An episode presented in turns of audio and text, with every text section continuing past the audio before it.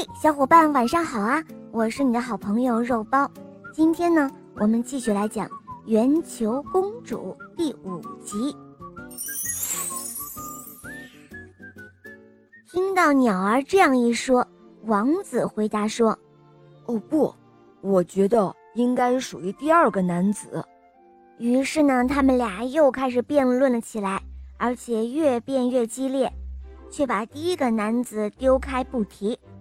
圆球公主静静地听他们讲故事，又听到他们争辩不休，却把睡在墓中的第一个男子丢开来不提。她心里觉得十分的不舒服，便在不知不觉之间，又把自己的主张给说了出来。王子听到公主开口说话了，他非常开心，知道自己的计谋已经得到了胜利。但这件事被国王听到了，他又吃了一惊。他说：“哼，这不能作数。这一次，公主又是落到你们的圈套中了。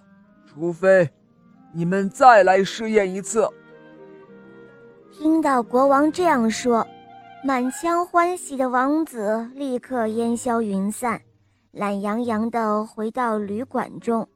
这时候。他又闷闷不乐，沉思静坐，向鸟笼凝视着。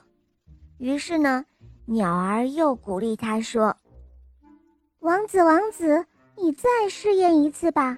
不过，公主已然憎恶了墙壁，这一次你就把我悬挂在门背后吧。”王子接受了鸟儿的意见，顿时精神百倍。他决定再去试一次。到了黄昏时分，他照旧提着鸟笼来到公主的跟前，把鸟笼挂在了门的背后。他向公主问好，但是公主虽然已经开过两次口，说过两次话了，现在却仍然紧闭着嘴，闷声不响。王子见了这个情形，反倒兴奋了起来。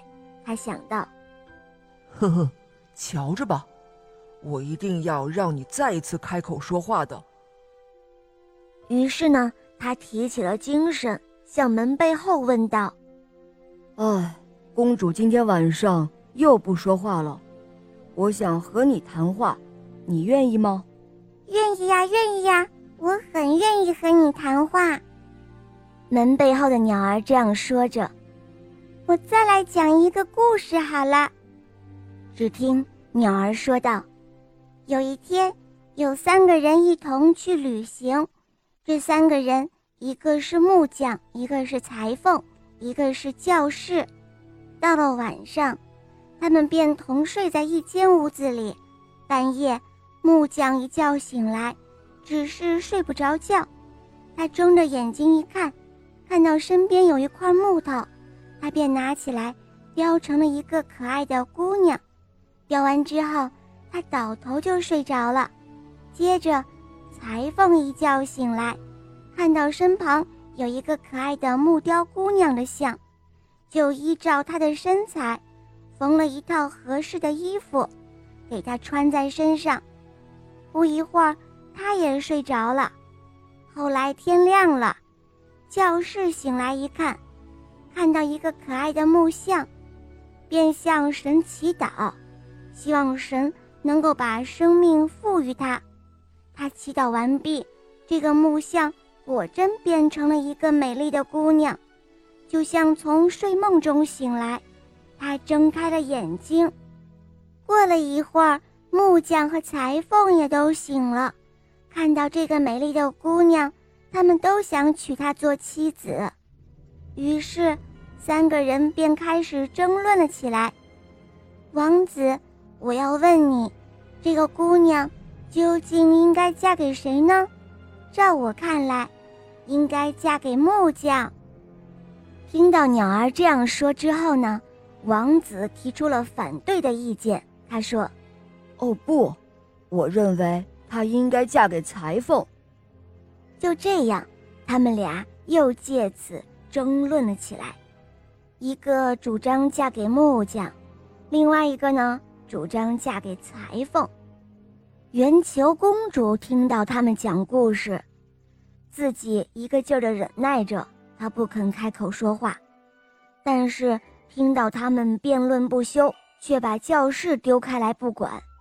于是公主实在听不下去了，她恼了，便忘记了自己的意志，竟然打起了精神。她开始主张说道：“哦，真是的，你们这些笨蛋！这位姑娘，当然应该嫁给教士了。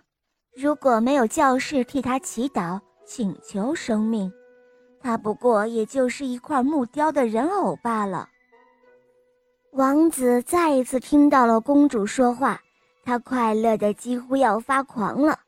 这时候，这件事又被国王知道后，他也知道再也不能和王子作难了，并且公主把罩在脸上的七层面罩完全解去了。表示愿意和王子结婚的意思，忍受着千辛万苦，然后达到了目的的王子，便带着世界上最美丽的公主圆球公主，回到了他父亲的王国来。这里，国王非常欢喜，国民也非常快乐。于是，王子和圆球公主他们举行了婚礼。一连庆祝了七七四十九天。后来啊，那个从前被王子用黄金球制破的水瓶，而向王子怒斥的老婆婆，也被王子招到王宫里来了。他决定要留在王宫，好好的辅佐王子。